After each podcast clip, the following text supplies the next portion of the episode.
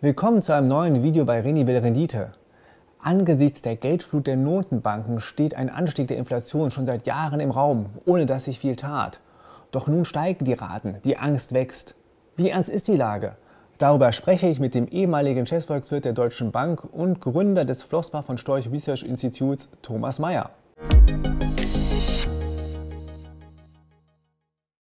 Hallo Herr Mayer, ist der befürchtete Anstieg der Inflation jetzt da? Also ich glaube, wir sehen da halt ein neues Narrativ in den Finanzmärkten entstehen.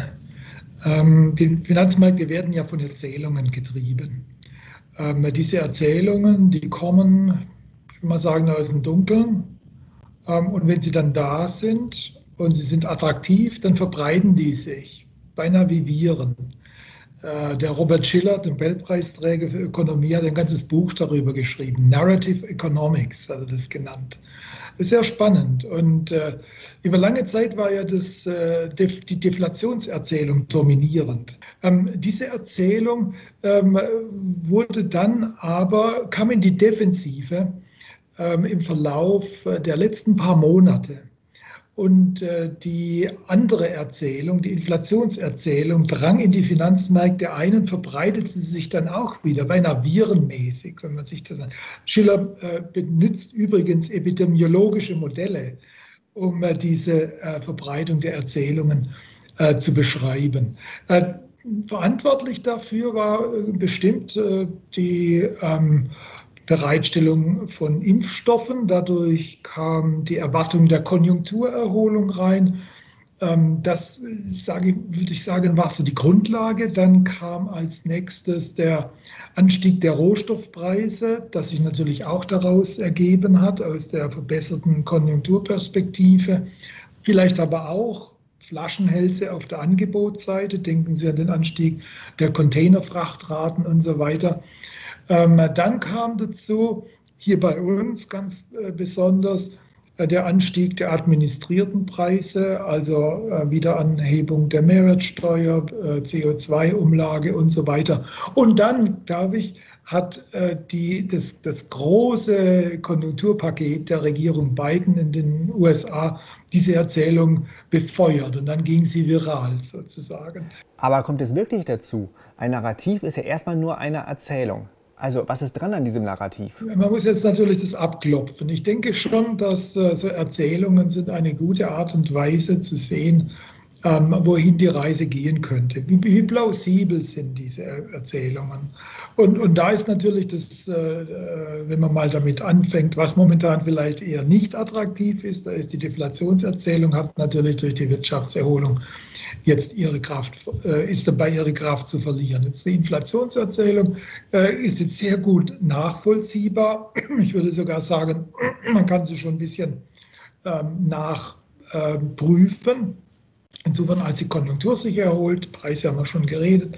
Und jetzt kommt es halt darauf an, wie entfaltet sich die Dynamik dieser Geschichte weiter. Ne? Und da kann man jetzt, finde ich, durchaus plausibel, wenn ich jetzt hergehe, jede Erzählung hat natürlich auch ein bisschen, hängt davon ab, wer sie erzählt, wie die Dynamik äh, sich entwickelt in der Erzählung. Also wenn ich sie erzähle, dann sehe ich jetzt halt ähm, für eine weitere ähm, äh, Entfaltung jetzt der Inflation zumindest eine weitere notwendige Bedingung erfüllt und das ist ähm, ein äh, gewaltiger Geldberg, der in die äh, Wirtschaft gepumpt wurde. Ich nenne das einen Geldüberhang.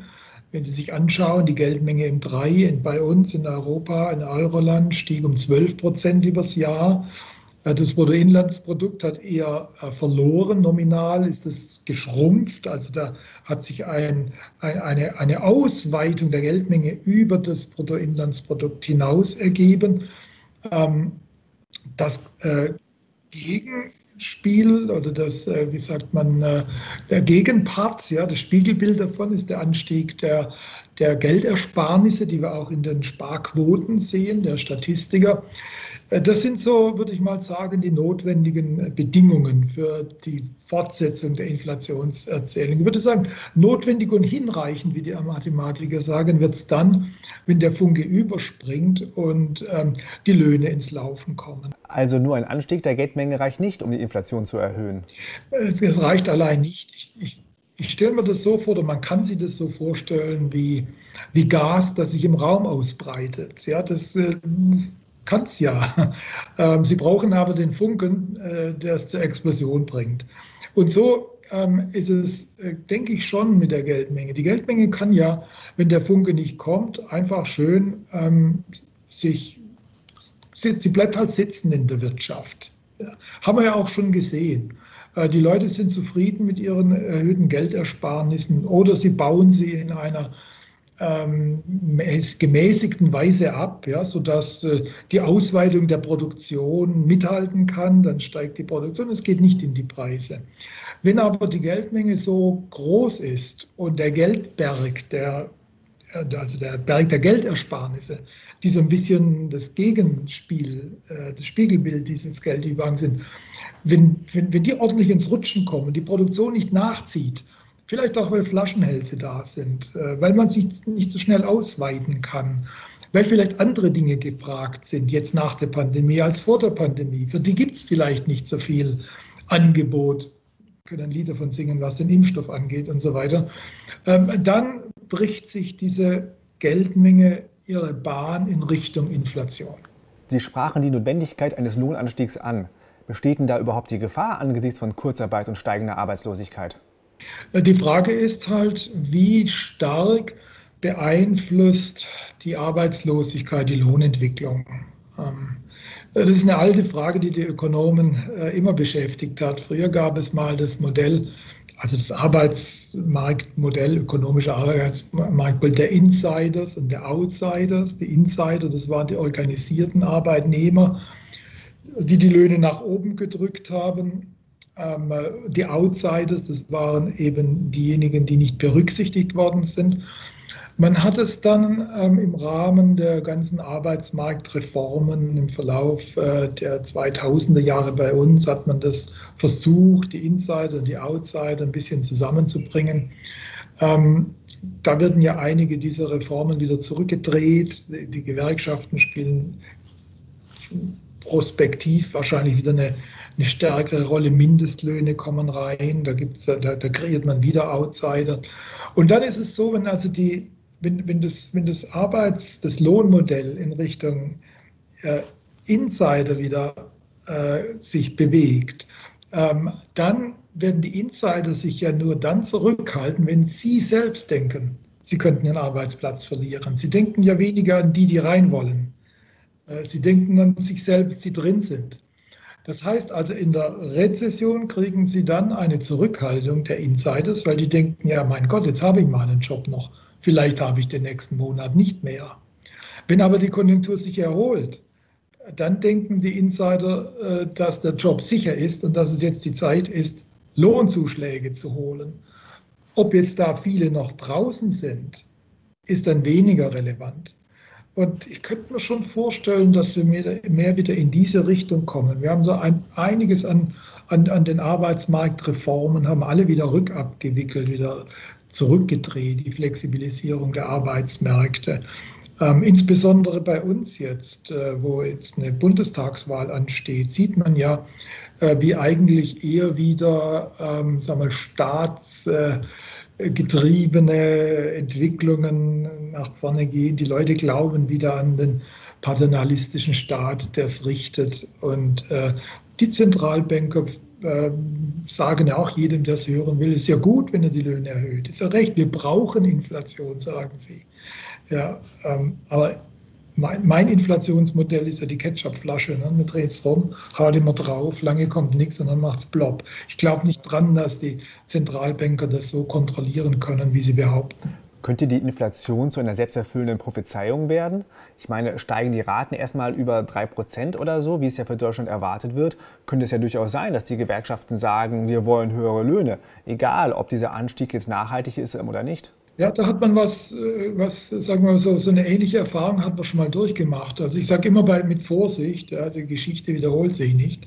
Äh, man darf nicht einfach nur zurückblicken in die Geschichte und denken, es kommt genau wieder so. Aber ähm, aus der Geschichte kann man ja lernen, sonst würden wir sie ja gar nicht betreiben. Und wenn ich da zurückblicke auf die End-60er und in die 70er Jahre, da hat sich so ein Prozess, wie er sich jetzt abspielen könnte, wie er sein äh, könnte, um die Inflationserzählung weiter dynamisch sich entwickeln zu lassen, ähm, der ging ja so, dass ähm, wir aus einer Zeit kamen, in den 60er Jahren, wo die Inflationsrate zu, sehr niedrig war. Keiner dachte in Inflation. Das Bretton Woods Währungssystem band ja den Dollar ans Gold und andere Währungen hingen am Dollar. Es sah alles sehr solide aus, bis äh, Ende der 60er Jahre die Amerikaner dann sehr viele Dollar produzierten. Es äh, ging darum, den Vietnamkrieg zu finanzieren. Man wollte aber nicht äh, das aus dem Budget machen, weil man da äh, politische Widerstände fürchtete, wenn man äh, die Ausgaben einschränken würde, die Steuern erhöhen.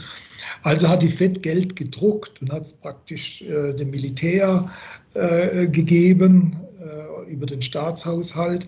Also die Dollargeldmenge stieg. Es passierte eigentlich einige Zeit gar nicht, äh, äh, bis dann 1974 die Ölförderländer ihre Produktion einschränken. Die Ölpreise schossen nach oben. Die Zentralbanken fürchteten die Rezession. Ähm, sie erhöhten den Geld, die Geldinjektion. Um die Rezession zu bekämpfen. Die Inflationsrate ähm, gewann an Schwung. Äh, die Älteren, zu denen ich gehöre, werden sich vielleicht noch erinnern, dass es da äh, 1974 war es, glaube ich, da gab es eine sogenannte Klunker-Runde im öffentlichen Dienst. Das war der damalige ÖTV, hieß die Gewerkschaft, heute Verti. Heinz Klunker war der Vorsitzende und der hatte damals, äh, Regierung Willy Brandt war das noch, wenn ich mich recht erinnere, der hatte damals für den öffentlichen Dienst eine Gehaltserhöhung von 14 Prozent durchgesetzt. Da kam er so richtig in Schwung. Ähm, und dann, ja, da war kein Halten mehr. Ne? Dann ging es in den 70er Jahren ging es weiter. Äh, die Le Leute erhöhten die ihre Inflationserwartungen. Die Gewerkschaften gingen in die Verhandlungen äh, mit der Basisforderung des Inflationsausgleichs. Immer sagte man, ja, die Löhne, das sind Inflationsausgleich und dann kommt was obendrauf. Ja, Wachstumskomponente. Aber Inflationsausgleich war einfach da. Die Italiener hatten eine Skala mobile, da hatte man das schon mathematisch festgelegt. Äh, und dann ging das, fraß sich die Inflation so richtig rein. Ähm, äh, das tut sie aber dann nicht in einer notwendigerweise schnell wachsenden Wirtschaft. Wenn sie sich mal reingefressen hat, dann bremst sie sogar das Wachstum, äh, weil, weil, weil die Leute dann nicht mehr richtig wissen, wo sind die Knappheiten, was zeigen denn die Preise an.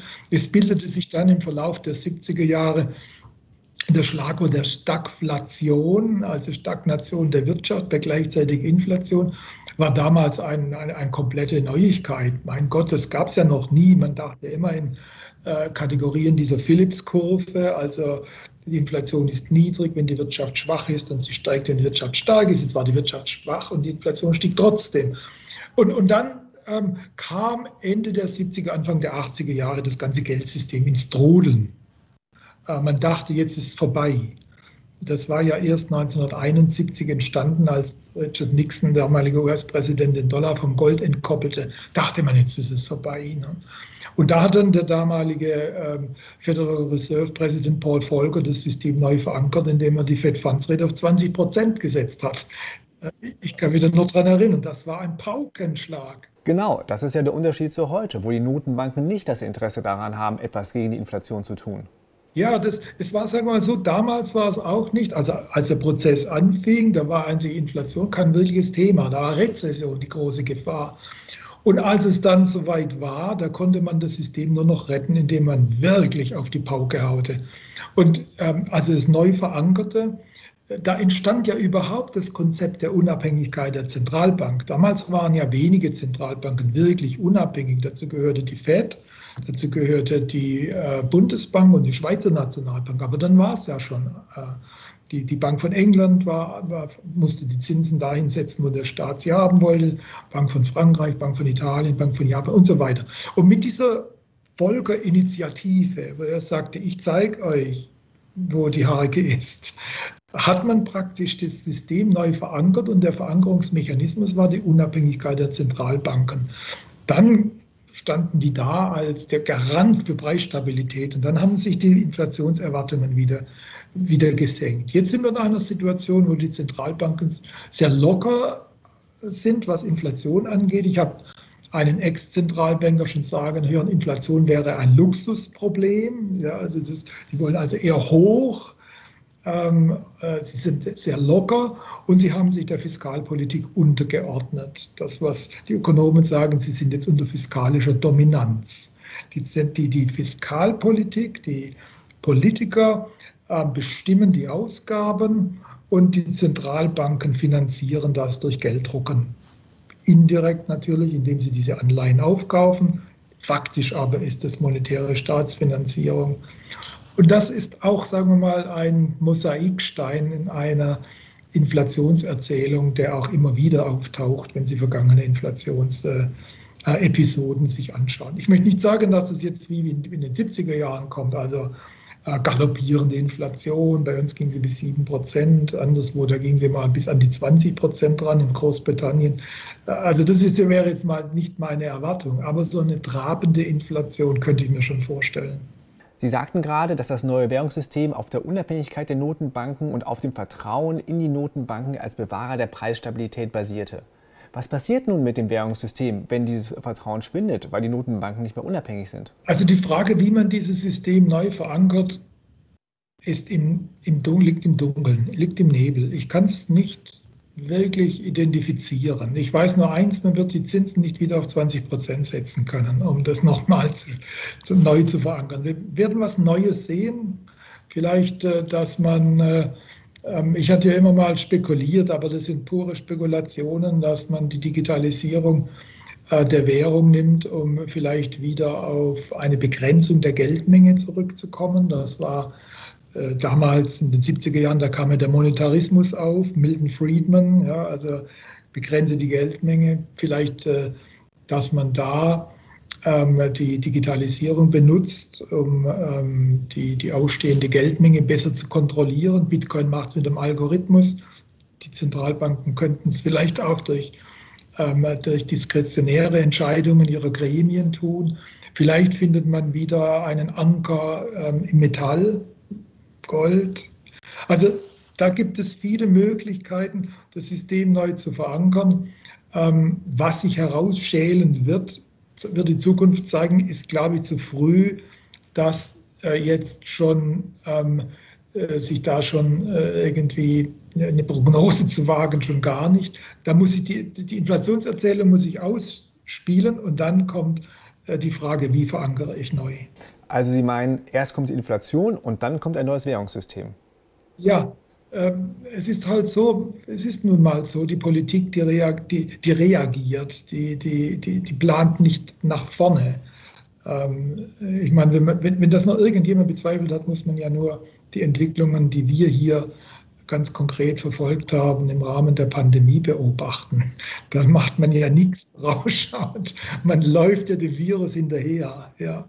Und, und ich denke auch, so wird man der Inflation hinterherlaufen. Und äh, das muss sich richtig ausgebreitet haben, das Ganze nicht. Und dann ähm, gibt es hoffentlich halt auch wieder äh, findige Leute wie äh, jetzt bei uns die Pharmaunternehmen, die dann äh, äh, einen Impfstoff finden. Und so muss man dann wieder eine Inflationsbegrenzung und eine Neuverankerung des Systems äh, beschließen. Also wir brauchen dann einen neuen Paul Volcker sozusagen. Ja, ja, irgend sowas. Äh, weiß man jetzt noch nicht, aber ähm, es, wird, äh, es wird sowas brauchen, denke ich. Ähm, die Zentralbanken selbst sehen das natürlich ganz anders. Äh, die Zentralbanken selbst sind überhaupt kein Problem in der gegenwärtigen Situation. Ich habe jetzt schon mehrere ähm, frühere und amtierende Zentralbanker, ja, denen habe ich zugehört, und die sagen, was, was wollt ihr eigentlich, ihr äh, Leute am Markt mit eurer Inflationserzählung? Das ist doch alles Blödsinn.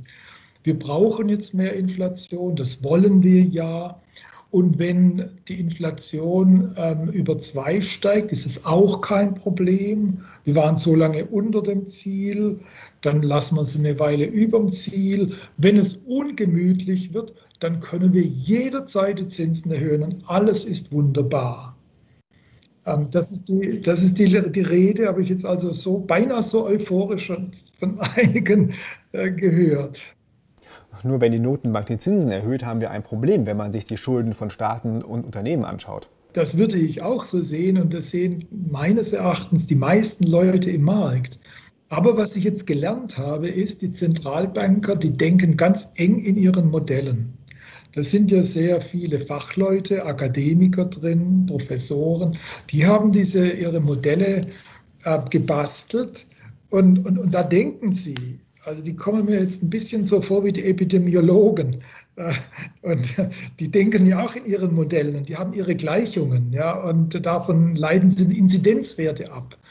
Äh, und, und so haben die Zentralbanker äh, haben so ihre Modelle und da haben sie ihre Mechanismen und davon leiten sie ihre Politik ab. Und der Mechanismus, den, den, den die sich vorstellen, ist, ähm, also der Zins, den haben sie nicht sie selbst gedrückt, also der, nicht die Zentralbanken sind verantwortlich, sondern das sind, äh, sind die Umstände. Die Umstände haben dazu geführt, dass der natürliche Zins null oder negativ geworden ist. Sie folgen dem, indem sie ihren Leitzins immer auf der Suche nach diesem natürlichen Zins heruntergeführt haben. Ähm, wenn dieser natürliche Zins steigt, ähm, dann bedeutet das ja nichts anderes, als dass sich alle natürlichen Umstände geändert haben und sie folgen dem nach oben. Deshalb haben Sie selbst dann überhaupt kein Problem, die Zinsen zu erhöhen. Also das ist die, das ist diese, das, das, die Erzählung der Zentralbanker. Ähm, wenn Sie im Markt drin sind, oder zumindest ich, vielleicht gibt es auch andere, ähm, da hatten, haben Sie doch das ganz starke, den ganz starken Eindruck, dass die Zentralbanken proaktiv die Zinsen nach unten gequetscht haben. Ja? Ähm, wir würden meines Erachtens nicht so tiefe Zinsen haben, wenn die Zentralbanken nicht gequetscht haben. Wenn tatsächlich der Zins natürlicherweise so niedrig wäre, da hätten ja die Aktienpreise gar nicht steigen müssen. Jeder, der Aktien bewertet, weiß, ja, im Dividend-Discount-Modell, dass wenn das Wachstum runtergeht und der Zins runtergeht, bleiben die Preise halt gleich der Aktien. Ja. Wenn aber das Wachst die Wachstumserwartungen nicht so weit runtergehen wie der Zins, wenn der Zins künstlich unter das Wachstum gedrückt wird, dann explodieren die Preise, sagt Ihnen jedes Bewertungsmodell. Also alle im Finanzmarkt kommen da nicht so recht mit, was die denken. Aber so denken sie halt und ähm, vermuten dann, dass wenn sie, wenn, wenn, wenn sie das anheben, dass da gar nichts passiert. Wenn aber die andere Erzählung stimmt, die ich vertrete, dann ähm, werden sie, sobald die Zentralbanken, ähm, wenn sie so wollen, den Fuß vom Zins nehmen, ja, dann fliegt ihnen das alles ins Gesicht dann gehen die Zinsen nach oben, dann kippen die Aktienmärkte nach unten, dann steht die nächste Finanzkrise ins Haus. Dann sagt man, um Gottes Willen, schnell wieder runter. An eine Inflationsrate von 7% glauben Sie jetzt nicht, hatten Sie gesagt. Was ist denn Ihre Prognose? Also wenn man mal so lange in den Märkten ist wie ich, dann muss man sagen, die Zukunft ist unsicher äh, und Zahlenprognosen sind im Grunde genommen unmöglich. Man kann sich tatsächlich nur an diesen Erzählungen entlanghangeln. Und da wäre halt jetzt mal meine Erwartung, dass die Inflation, naja, so mittlere einstellige Beträge mal zeigen wird. Und dann wird es halt spannend sein, werden die Leute das tatsächlich als, äh, als Dynamik verstehen, ja, wird es internalisiert und dann sieht man, wie das Ding läuft. Aber ich kann es Ihnen wirklich nicht sagen, wie weit es gehen wird, ähm, äh, ob das wie die 70er Jahre wird oder ob das äh, weniger wird. Ich denke mir halt, in den 70er Jahren, da kam viel zusammen, da war man also äh, weniger erfahren wie heute. Und insofern würde ich meinen, man könnte sich vorstellen, dass es eine moderate Wiederholung, also moderate, wie sagt man, Wiederkehr, moderate Wiederkehr der 70er Jahre werden wird. Es hätte aber dramatische Folgen für die Sparer. Wenn die Zinsen nicht steigen, bedeutet eine Inflationsrate von 4, 5 Prozent einen herben Wertverlust für das Geld jedes Jahr. Für die Geldsparer ist das dramatisch, ist jetzt schon sehr unangenehm, denn sie kriegen ja jetzt schon Null- oder Negativzins, je nachdem, bei welcher Bank sind und wie viel Geld sie auf dem Konto haben, ähm, wo, wo, wohingegen die Inflation ja doch deutlich spürbar ist. Also sie verlieren jetzt ja schon ähm, ein bis zwei Prozent auf Jahressicht gerechnet. Das ist schon eigentlich, wenn man sich überlegt, akkumulieren Sie das, dann sind Sie schon bei einer echten Konfiszierung des Geldvermögens. Klar, Und wenn das, äh, wenn das äh, stärker wird, dann, dann ist es tatsächlich so, dass das Geld seine Funktion als Wertaufbewahrungsmittel verliert, verloren hat. Ähm, das zeichnet sich jetzt schon ab. Ähm, die viele Leute, die jetzt, sagen wir mal, größere Geldbeträge auf dem Konto haben, haben es schon gemerkt, als Wertaufbewahrungsinstrument äh, geht das nicht. Ich muss ja Negativzinsen bezahlen, also die Bank zwackt mir da was ab und äh, die Kaufkraft dieses äh, Geldes, ähm, das, die sinkt ja rapide. Also das kommt immer darauf an, für was Sie das Geld einsetzen wollen. Also nehmen wir mal an die Leute, die etwas Größeres, größere Beträge auf dem Konto haben, die die einsetzen wollen äh, für, die, für den Erwerb von Vermögenswerten. Die sehen, die Geldentwertung ist rapide, die ist erschreckend. Also jemand, der jetzt, sagen wir mal, sich Geld angespart hat und im Immobilienmarkt unterwegs ist, der sieht einfach, dass, dass das eine dramatische Geldentwertung ist. Versuchen Sie mal ein Haus zu kaufen ähm, in Berlin oder in München äh, oder in Frankfurt oder auch jetzt äh, in, in, schon in Köln. Ähm, vergleichen Sie das mit vor ein paar Jahren, das ist gewaltig. Also Sie müssen ja, damit Sie in München äh, eine, äh, sagen wir, so ein Reihenhäuschen kriegen, sind Sie schnell bei einer Million inzwischen auch in Frankfurt. Ja? Also es ist, es, das sind sie eine dramatische Geldentwertung. Die ist jetzt noch nicht so angekommen ähm, in, den, äh, in den Dingen des täglichen Bedarfs. Da sieht man das noch nicht ganz so, so dramatisch. Aber es ist so ein bisschen ein Vorgeschmack gibt es schon. Das läuft also auf eine Enteignung der Sparer hinaus, wenn ihr Geld immer weniger wert wird. Es, es, es, läuft auf eine deutliche ähm, Konfiszierung des, der Geldersparnis raus. Und der nächste Schritt ist natürlich, den die Leute jetzt tun. Ähm, sie versuchen, sich dieser staatlichen äh, Konfiszierung äh, zu entziehen, indem sie eben ja, in Aktien investieren, mehr als in der Vergangenheit. Immobilien, viele Leute suchen doch jetzt äh, eine Immobilie ähm, äh, manche kaufen Gold, manche kaufen Kryptos. Äh, ich fürchte aber, dass der nächste Schritt des Staates sein wird, ähm, auch da äh, diese Vermögenswerte äh, mit Steuern zu belegen. Äh, Sie sehen es ja jetzt schon, die SPD hat in ihrem Wahlprogramm die Einführung einer Vermögensteuer. Ich glaube, die Grünen, äh, die Grüne Partei ist dem auch nicht abgeneigt. Ähm, also man wird jetzt halt äh, probieren, äh, die Sparer ähm, zu erwischen. man erwischt die Geldsparer, die hat man schon sozusagen am Schlawittich. Äh, und wer sich jetzt dort wegbewegt, der wird, wenn er nicht aufpasst, von der nächsten Bundesregierung ähm, da gepackt. Sie meinen also, jeder muss einen Beitrag zur Konsolidierung der Staatsfinanzen leisten die Sparer über die höhere Inflation. Und wer sein Geld investiert hat, um es vor der Inflation zu schützen, muss einen Beitrag über höhere Steuern leisten. Die, also der, der, der, der normale Bürger, der, der weiß das vielleicht gar nicht so. Aber schauen Sie mal einfach nur, wie der Staat damit umgeht, ähm, wenn sich Leute im Anleihemarkt gegen Inflation schützen wollen. Und dann kauft man eine inflationsindexierte Bundesanleihe, sagen wir mal. Ähm, bei dieser inflationsindexierten Bundesanleihe, da steigt der Preis, den Sie bezahlen für die Anleihe mit der Inflation, der Coupon. So, den Coupon versteuern Sie. Also Coupon ist die, die Zinszahlung, die Sie jeden, jedes Jahr bekommen. Da kommt die Abschlagssteuer drauf. Aber ähm, der Preisanstieg, darauf bezahlen Sie die Abschlagssteuer auch.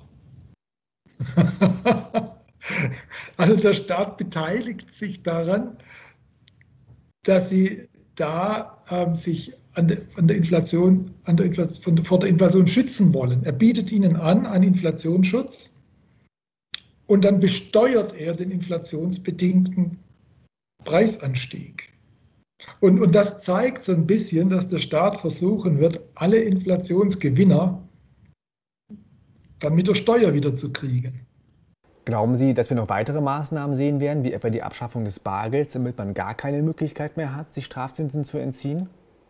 Also die Abschaffung des Bargelds äh, ist ja auch, äh, sagen wir so, eine furchterzeugende äh, Perspektive. Und man denkt, wenn das Bargeld abgeschafft ist, dann kann man gewaltige Negativsteuern auf das elektronisch gehaltene Geld durchdrücken. Ich glaube aber, dass der Staat davor doch zurückschrecken wird.